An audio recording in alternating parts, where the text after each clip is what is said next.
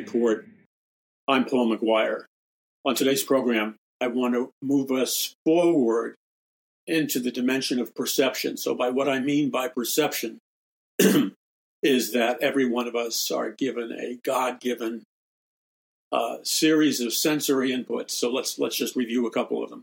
What we can see with our eyes, what we can hear with our ears, our tactile senses, our touch, what we can smell, and physical oriented senses. Now, the scientific revolution of the last several hundred years is built or has been built upon uh, this premise that if you can't see it, measure it, quantify it, define it scientifically through scientific proof. And scientific proof is that proof which exists above and beyond conjecture, theory, opinion, my opinion versus your opinion. opinion.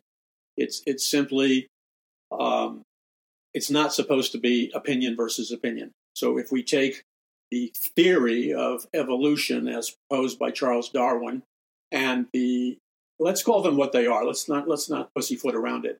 The militant secular humanists, of which I used to be one, the militant uh, existentialists, of, of which I used to be one, the the militant people who who believe absolutely in their own arrogance. They are steadfastly committed to the premise that all of life is based on one gigantic puzzle piece with zillions of pieces, and we're supposed to use our intellect in reassembling the pieces. Each piece uh, represents a fact or a perception, but, but always the fact is to be measurable on a scientific basis. That means according to science, not according to Paul McGuire or this guy or that girl or whatever. According to science, empirical science employs the empirical scientific method, which is just a fancy way of saying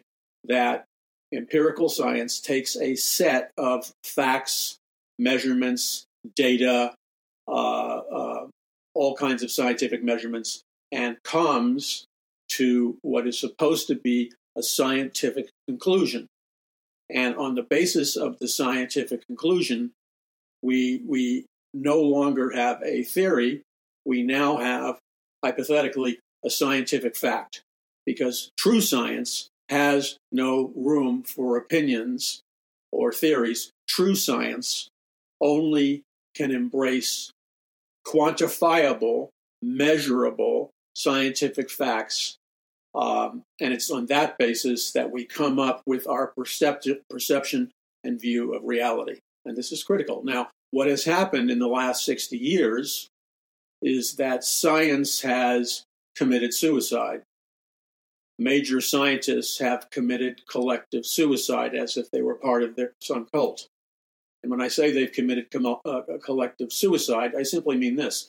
They have collectively decided on an arbitrary basis, an arbitrary basis which in fact violates their major premises.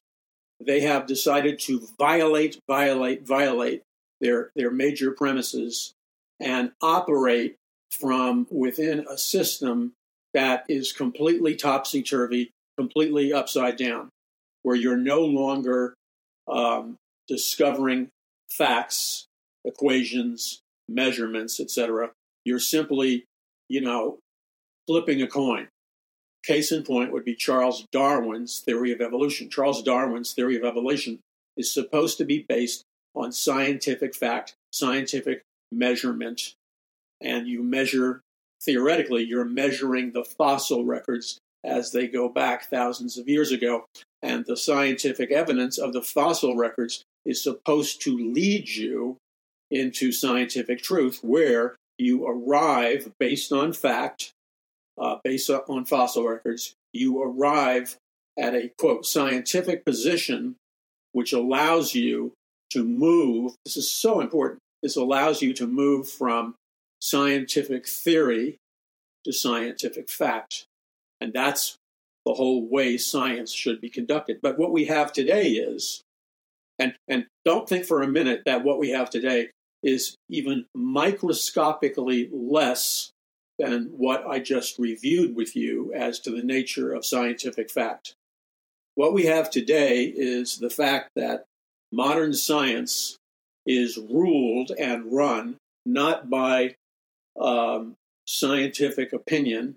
Scientific theory is supposed to be ruled and run by a series of scientific measurements that come from supplementing sciences such as mathematics, measurements, uh, scientific and mathematical formulas, um, and an entire spectrum of scientific research, which is using technology, instruments, measurements, uh, temperatures, uh, precise measurements in, in lifespan, uh, precise measurements in uh, biological scientific detail, which are designed to lead us as scientists into a scientifically accurate conclusion.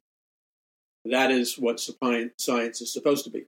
So we take the theory of evolution. Now, the theory of evolution is still called the theory of evolution because it is not the product of a strict adherence to scientific fact. It is nothing more than scientific theory that has been dressed up like the emperor has no clothes, and it has been dressed up to masquerade as a butt, a butt naked emperor pretending to be the embodiment of facts, when indeed that's not the case. So, when biologists and archaeologists and uh, scientists of, of every design and sort, when they scan the planet, which they have done very, very rigorously, when they have scanned the planet, when they have done archaeological digs going back thousands and thousands of feet underground, when they have undertaken archaeological digs deep, deep under the ocean or lakes or whatever, when they have stood before the great pyramids and, and taken apart and dismantled the, the great pyramids uh, and have found scientific evidence of ancient super civilizations. And then finally, after trial and error, they have come up with a whole series of, of scientific evidences regarding scientific super civilizations that give us very precise dates as to when a super civilization existed or didn't exist, as when a super civilization discovered this technology or didn't discover this technology. And the more data, the more scientific information you have, then theoretically, the clearer and more and more precise scientific evidence you have that should theoretically give you a very high precision lens into what life, what society, what genetics, what energy sources, uh, et cetera, et cetera, were used in different periods of time. And so you have all these sub-sciences uh, measuring things with microscopes, microscopes, and measuring uh, data. So the theory of evolution is called a theory because it does not ultimately rest on scientific fact, and it does not ultimately rest on uh, scientific evidence. You have uh, fossil records. Are they are they accurate fossil records? And then let's say you see a paw print in the mud, or you see some kind of creature that looks like a cross between a little reptilian bird and a bird bird with feathers. But on closer examination, especially as we move into the future, on closer examination, we realize that this is scientific evidence. This is scientific genetic evidence that proves that uh, scientific theory through genetics, through the genetic code, through the integrity of what is, is left over in the genetic code, scientific ev- evidence leaves behind an entire pathway of uh, a large spectrum of scientific proofs. And so you see as you dig deeper, whether you dig deeper underwater, as you do archaeology and you uncover a surface civilization, you dig deeper, and then there's another surface civilization. You dig deeper even further, and there's a even deeper uh, super civilization. And like sediment upon sediment, like layer upon layer, you discover that in ancient civilizations, uh, there are, they are multi layered archaeological civilizations. And you can see what kind of weaponry the people had, what they made their bricks out of, what they uh, built the pyramids out of. And by closer examination, you learn a great deal about the level of scientific and engineering, uh, engineering sophistication that was operative in that time. So, for example, when the, the uh, pharaoh, uh, of which I name the pharaoh god king families, uh, and you'll see that in my books, I continue, continually use the phrase the pharaoh god king system, and it, refu- it refers to my theoretical uh, examination that when you go back into ancient history, you'll see an entire network across the globe of super civilizations. Perhaps Atlantis, if indeed Atlantis existed, perhaps Atlantis was archaeological evidence of a super civilization. It is very possible that uh, ancient Atlantis was not merely a mythological super civilization, but that ancient Atlantis was indeed a viable super civilization that was able to incorporate highly sophisticated technology, science, physics, black physics, chemistry, alchemical magic, and all kinds of things. And in these super civilizations, as you dig deeper, you see that the super civilizations, whether it's the super civilization of ancient Egypt under the Pharaoh God King system, and consequently, with the Pharaoh God King system, there was the parallel track of the uh, ancient economic system of um, the Pharaoh God King system, the, the ancient economic system of Mystery Babylon, and Mystery Babylon, the ancient Pharaoh God King system, and the, the empire that went with it, uh, brought to mankind a highly the world's first highly sophisticated one world government, one world religion, and one world economic system that all rested on the foundation of um, a global economic system using a global instrument of currency that was not necessarily based on, on items of tangible value, such such as the fact that ancient Babylon, their ancient economy, was not built or based on um, gold necessarily, or silver, or jewels, or papyrus, which was a form of paper, or animal skin. Animal skin and papyrus were primitive forms of issuing a currency. So you would write down, hypothetically, $25, okay? And the idea was that this papyrus, this animal skin with a numerical value, uh, this paper with a numerical value, was supposed to represent um, a piece of paper uh, with with a promise with it, and the promise was that uh, for every piece of paper with a numerical value attached to it, um, there was supposed to be a corresponding amount of paper money that represented value, uh, real estate, uh, uh, gold, silver, land deeds, and titles. And all of these things together combined collectively represented enormous wealth and power.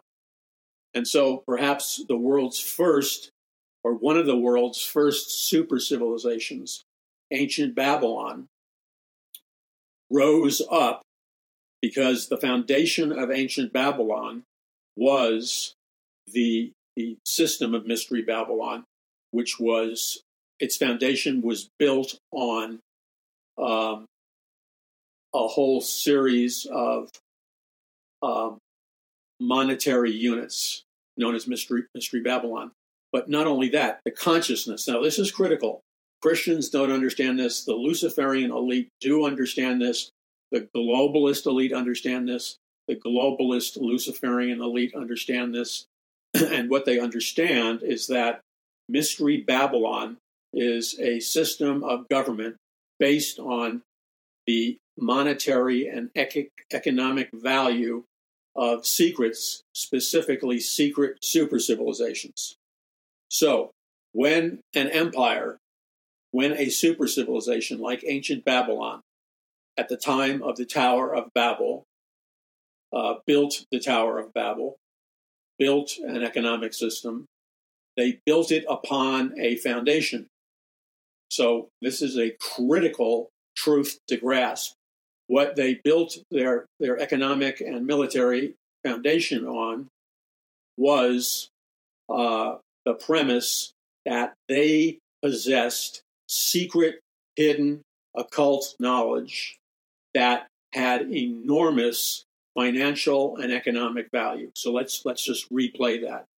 What we learned from a study of Mystery Babylon is that Mystery Babylon represented a super civilization that derived its economic and military value and power from um, a super civilization in which secret occult societies, collectively known as Mystery Babylon, secret occult societies, controlled and ruled um, the empires of old because, this is critical, because they possessed secret knowledge, privileged uh, information, and they were able to monopolize this super civilization knowledge, and they were able to retain it for themselves and exclude uh, the many other tribes and nations and civilizations. The super civilizations deliberately excluded the the uh, potential usurpers of their economic kingdoms.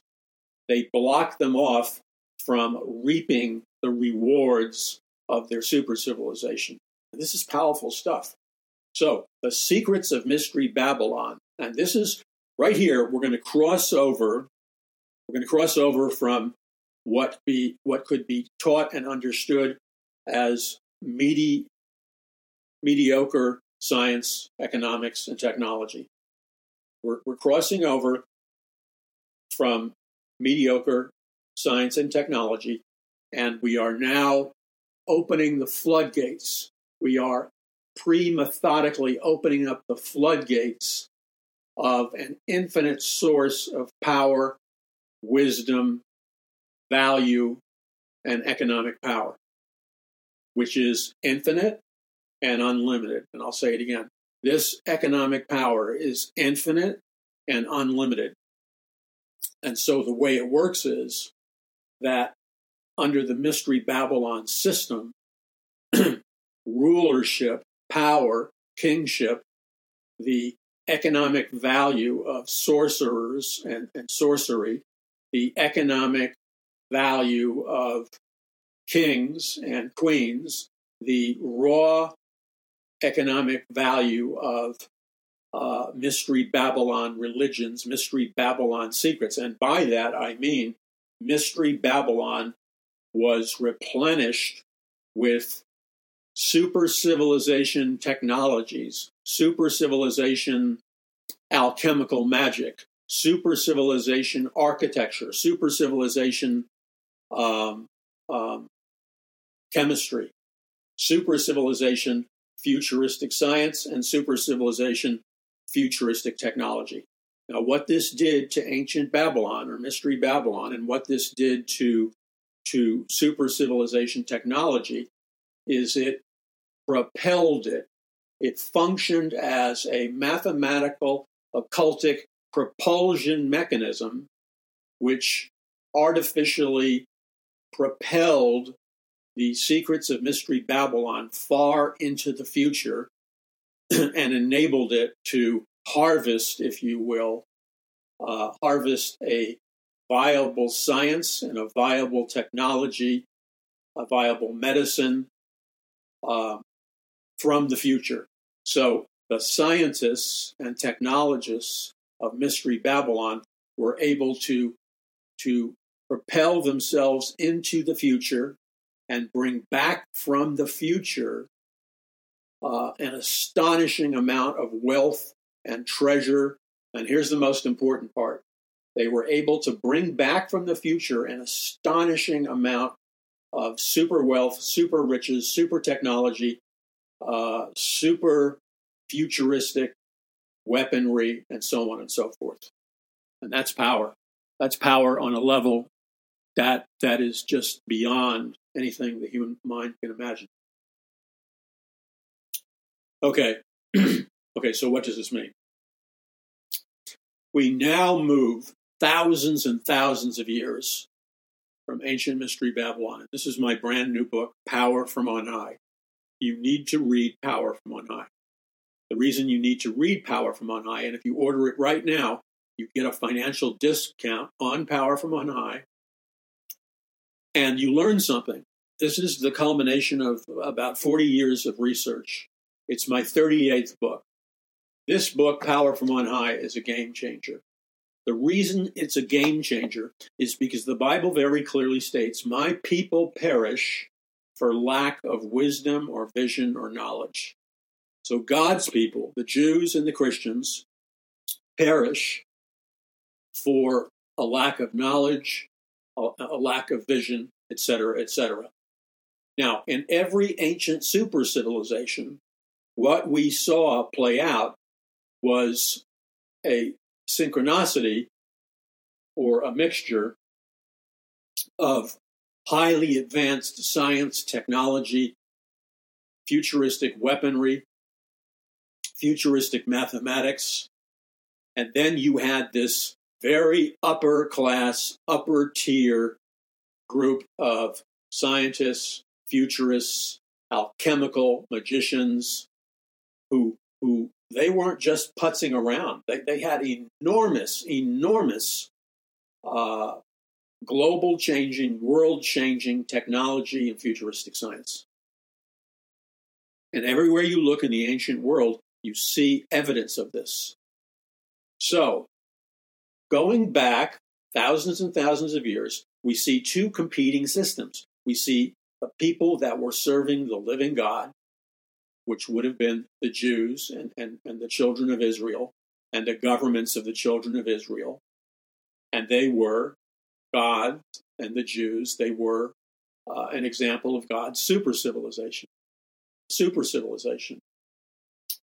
And their government, their mathematics, their laws, their biology, they had such an enormous warehouse of wisdom and knowledge and everything from Joseph going to counsel uh, Pharaoh and supernaturally interpret the dreams of Pharaoh uh, right before the, the, you know, seven years of drought come and then the seven years of plenty come. And God supernaturally instructed Egypt to counsel Pharaoh, and God supernaturally instructed Egypt to teach the children of Egypt and the surrounding nations, and to teach uh, the children of Pharaoh and the children of the Jews. God supernaturally downloaded into um, uh, the children of Israel's uh, technology and science. He downloaded into their culture, their science, their minds, and their engineers a supernatural enhancement, a supernatural enhancement which allowed them to to rapid fire the the building of gigantic warehouses, the, the, the building of gigantic underwater tunnels to replenish the, the, the stocks and the wheat and the corn, the, the underwater building of massive, thousands of square miles of massive underground transportation centers were all built under the scientific, futuristic sophistication of Egypt and the supernatural knowledge that God gave to the Jews and gave to uh, ancient Egypt. So you have to you have to use your imagination. What intellectual, scientific inventions were turned out in great skill and great speed, what supernatural inventions were turned out one after the other that enabled the Pharaoh, that enabled Egypt, that enabled the people of Egypt to triumph and overcome over the successive droughts, which God supernaturally enhanced the perception of um, Joseph. He enhanced Joseph's perception so Joseph could see what needed to be done, which meant practical things like the building of massive structures. Now, there's debates as to whether or not what kind of massive structures they built. There's debates up until this day. Some people say it was just massive structures to protect the wheat, the corn, et cetera, et cetera, from rodents and mice and stuff like that. Well, that's partially true. That's partially true. But it was also, these were massive structures that were also built inside of pyramid structures.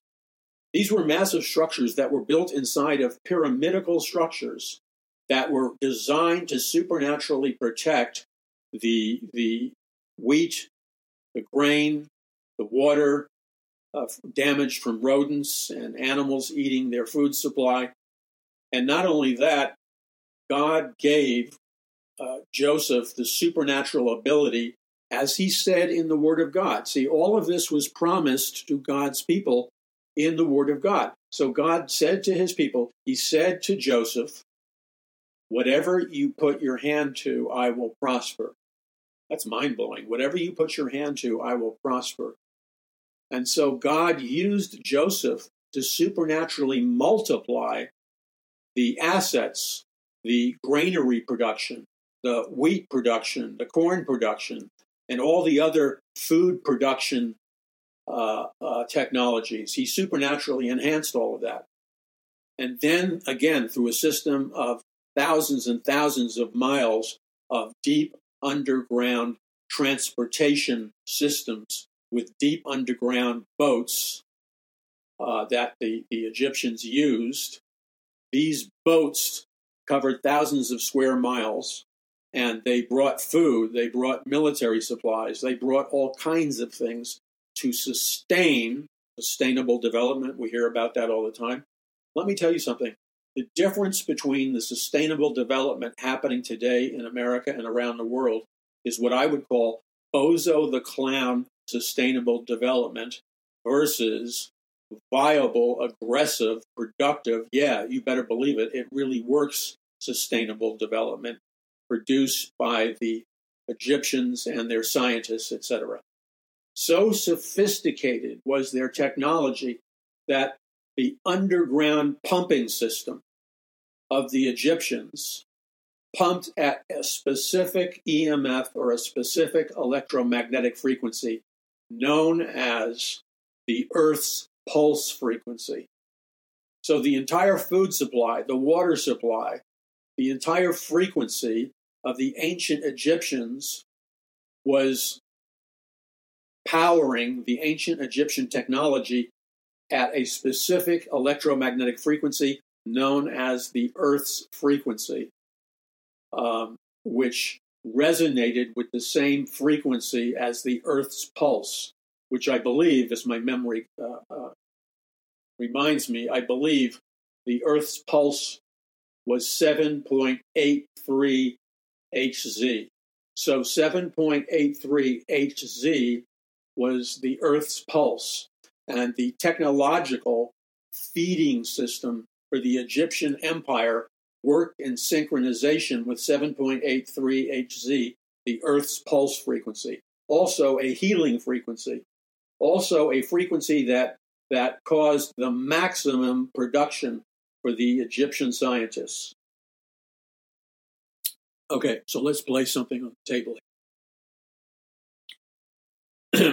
the Egyptian wizards, sorcerers, alchemists, food production, clairvoyance.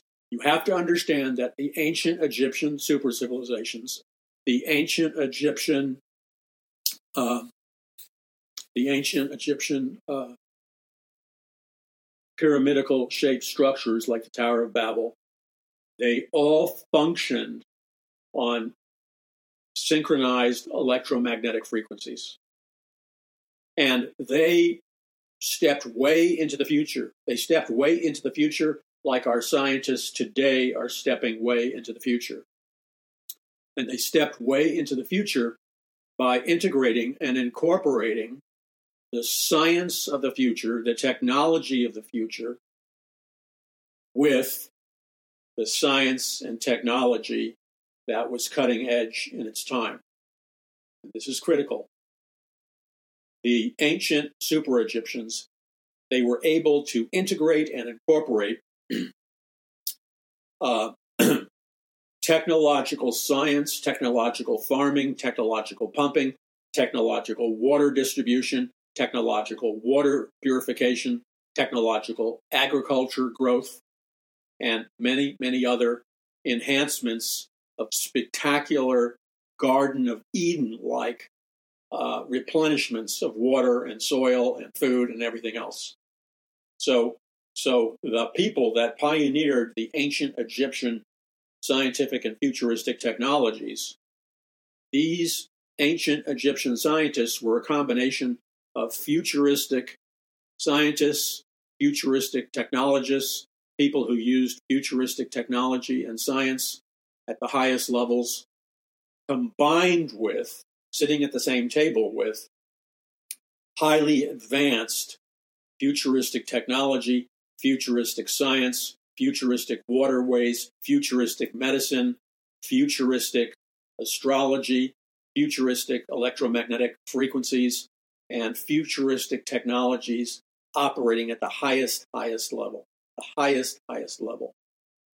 And so these guys and girls not didn't just operate on natural human ability, they operated on supernatural human ability, supernatural human ability that propelled them way into the future so that they could deliver technology and sciences that produced unbelievable food production, unbelievable physical, mental, psychological healing that, that it was beyond anything the world has ever seen.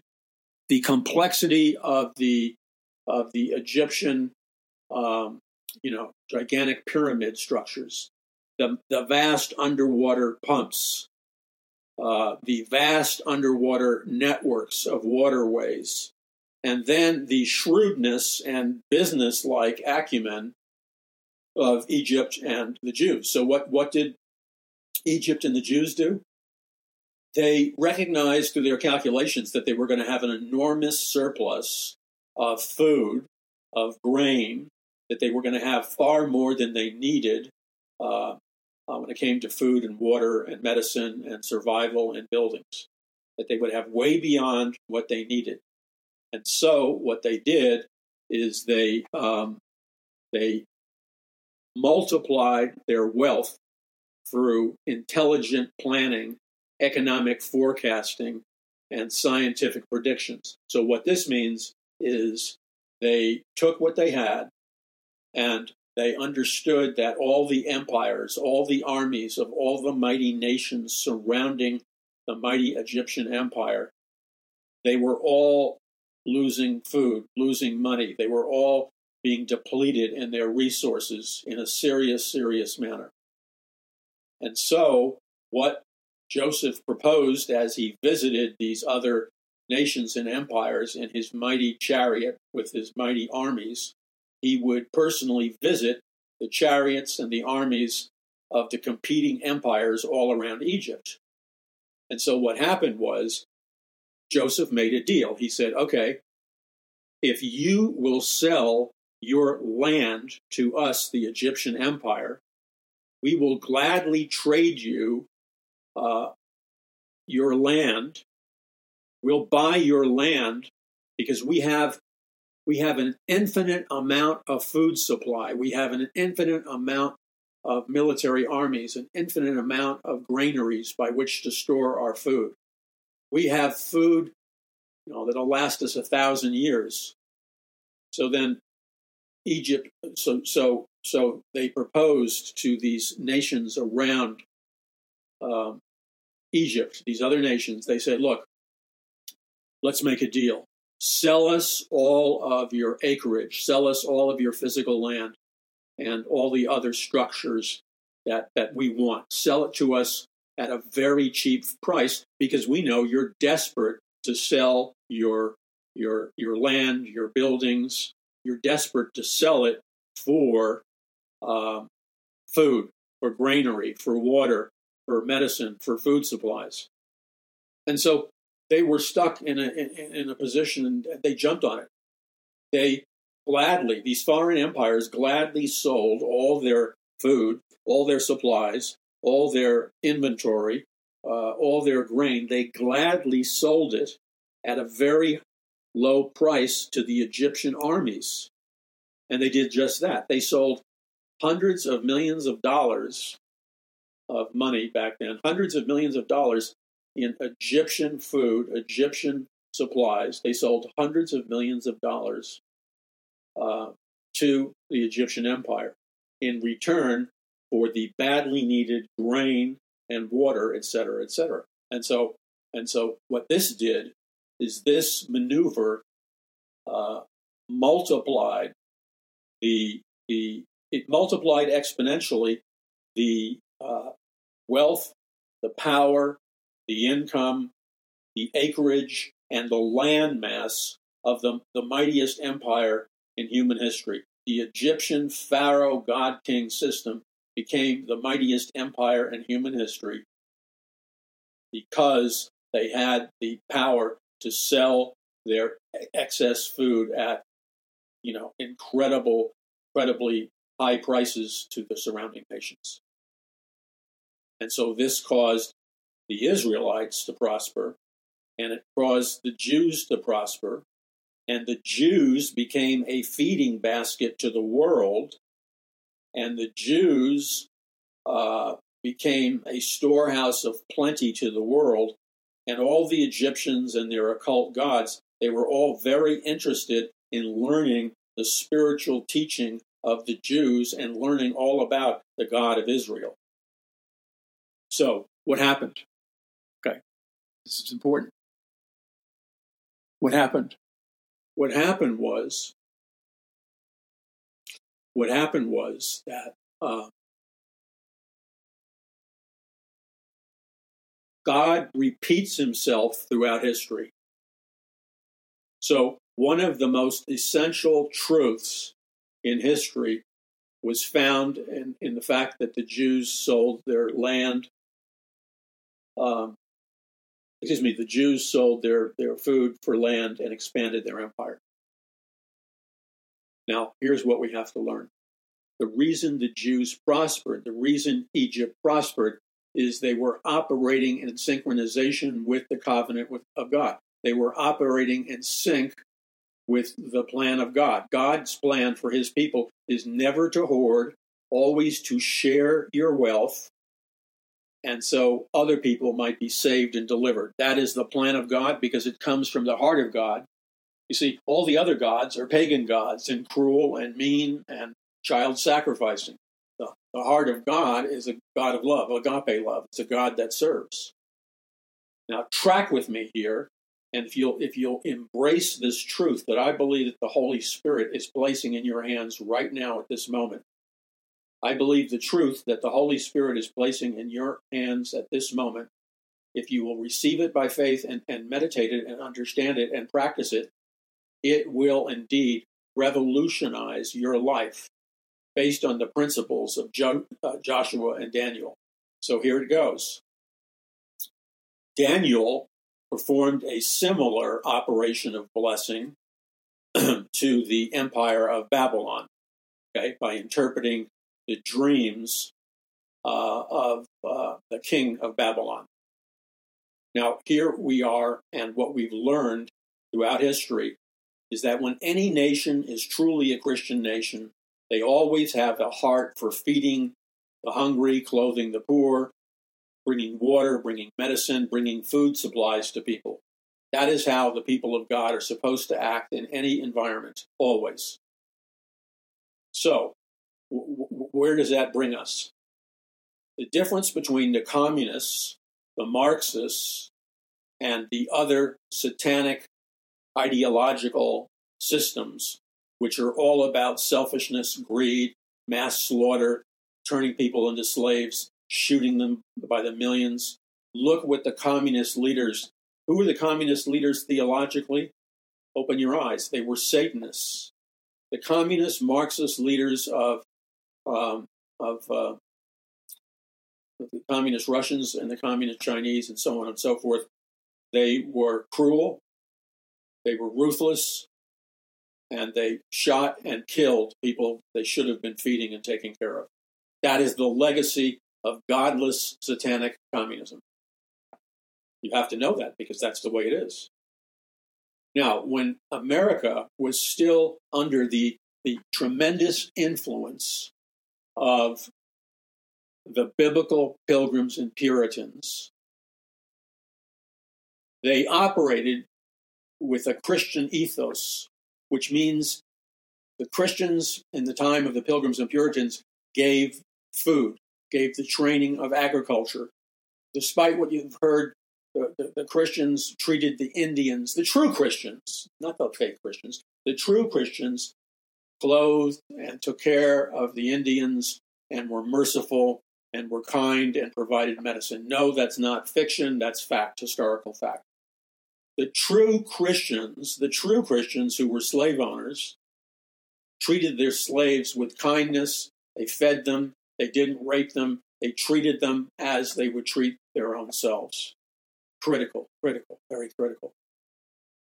So, as time went on, the Pilgrims and Puritans, it proved out that the Pilgrims and Puritan, Puritans were deep, dedicated, God fearing, Bible believing Christians who were born again, had a supernatural relationship with Jesus Christ, practiced the kingdom principles of the Bible, and as such, because their hearts were right and their hearts were good, God supernaturally multiplied their resources, their food, uh, and they God supernaturally multiplied every area of their life so they could feed and help the Indians and everybody else. That's not fiction; that's a fact.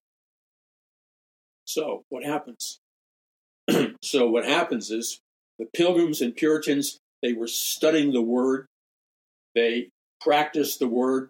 The entire American economic system, geopolitical system, governmental system, educational system in the beginning, the entire American system of governance was in the beginning built with deep roots into the Bible and biblical truths. Never forget that.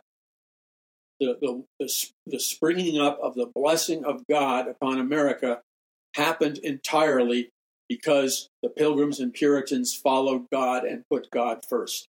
How did they do that? The Pilgrims and Puritans studied and devoured the scriptures uh, that taught them how to replicate the supernatural uh, uh, replication that God made with the Pilgrims and Puritans. The Pilgrims and Puritans, because they studied the Word of God day and night, replicated the laws of reciprocity the laws of supply that the Pilgrims and Puritans learned from their intensive study of the Word of God written about in the Old Testament and the New Testament. Passages of Scripture like uh, Deuteronomy 28, the, the, the covenant of the blessings and curses. Now, this is critical. This is critical. This is everything. This is survive and thrive or be sentenced to a living hell be sentenced to a living hell and live in poverty, slavery, and live under the very real wrath of a totalitarian regime that will oppress you, steal your money from you, forbid you to practice your Christian and biblical religion, and every dream you have, every everything you want to pass down to your children will be robbed and stolen from you without mercy because you turned your back on the Lord your God. And that's where we are right now. I pray in the name of Jesus that the power of the Holy Spirit would back up my words to the degree that they're anchored in the truth of the Bible and the Word of God. And I pray in the name of Jesus that as I speak these words of life to you, life to you because they will deliver you and impart freedom as I speak these truths of life to you, I pray that the power of God would break asunder all the, the, the blockages and adversities that would attempt to come against us. So let's move up in the next level of God's supernatural. And God's provision is supernatural, by the way. So God wants his people, that's you and I, the Pilgrims and Puritans, studied the covenant that God made with Abraham and the children of Israel and the disciples of God. And the children of Israel replicated that, duplicated that, and they did what God told them to do. God told the, the children of Israel what to do, how to prosper in good times and bad times. And when God's people obeyed God and did what God told them what to do in good times and bad times, they prospered beyond their wildest dreams. It was so prosperous that we had the American dream. And the blessings of God were poured out to such an extent that they overflowed the people of God. The rivers of living water flowed out of our inmost being and replenished our land, our crops, our weather, defeated our enemies, held back diseases. All of this is real. When I was writing my book, Power from On High, and studying, you need to get this book. It's uh, 400 something pages. It's 413 pages. Get this book along with The Greatest Battle for the Hearts and Minds of Mankind and History of the World and the other books. This book, Power from On High, will, will, will teach you how the Pilgrims and Puritans walked in the detonation, which means the, the, the detonation, the explosive, dunamis, dynamite power of the Holy Spirit, which explodes and and and eradicates the strongholds that would attempt to block the blessing of God that He wants to pour out on His people. God bless you. This is Paul McGuire. Visit paulmcguire.us.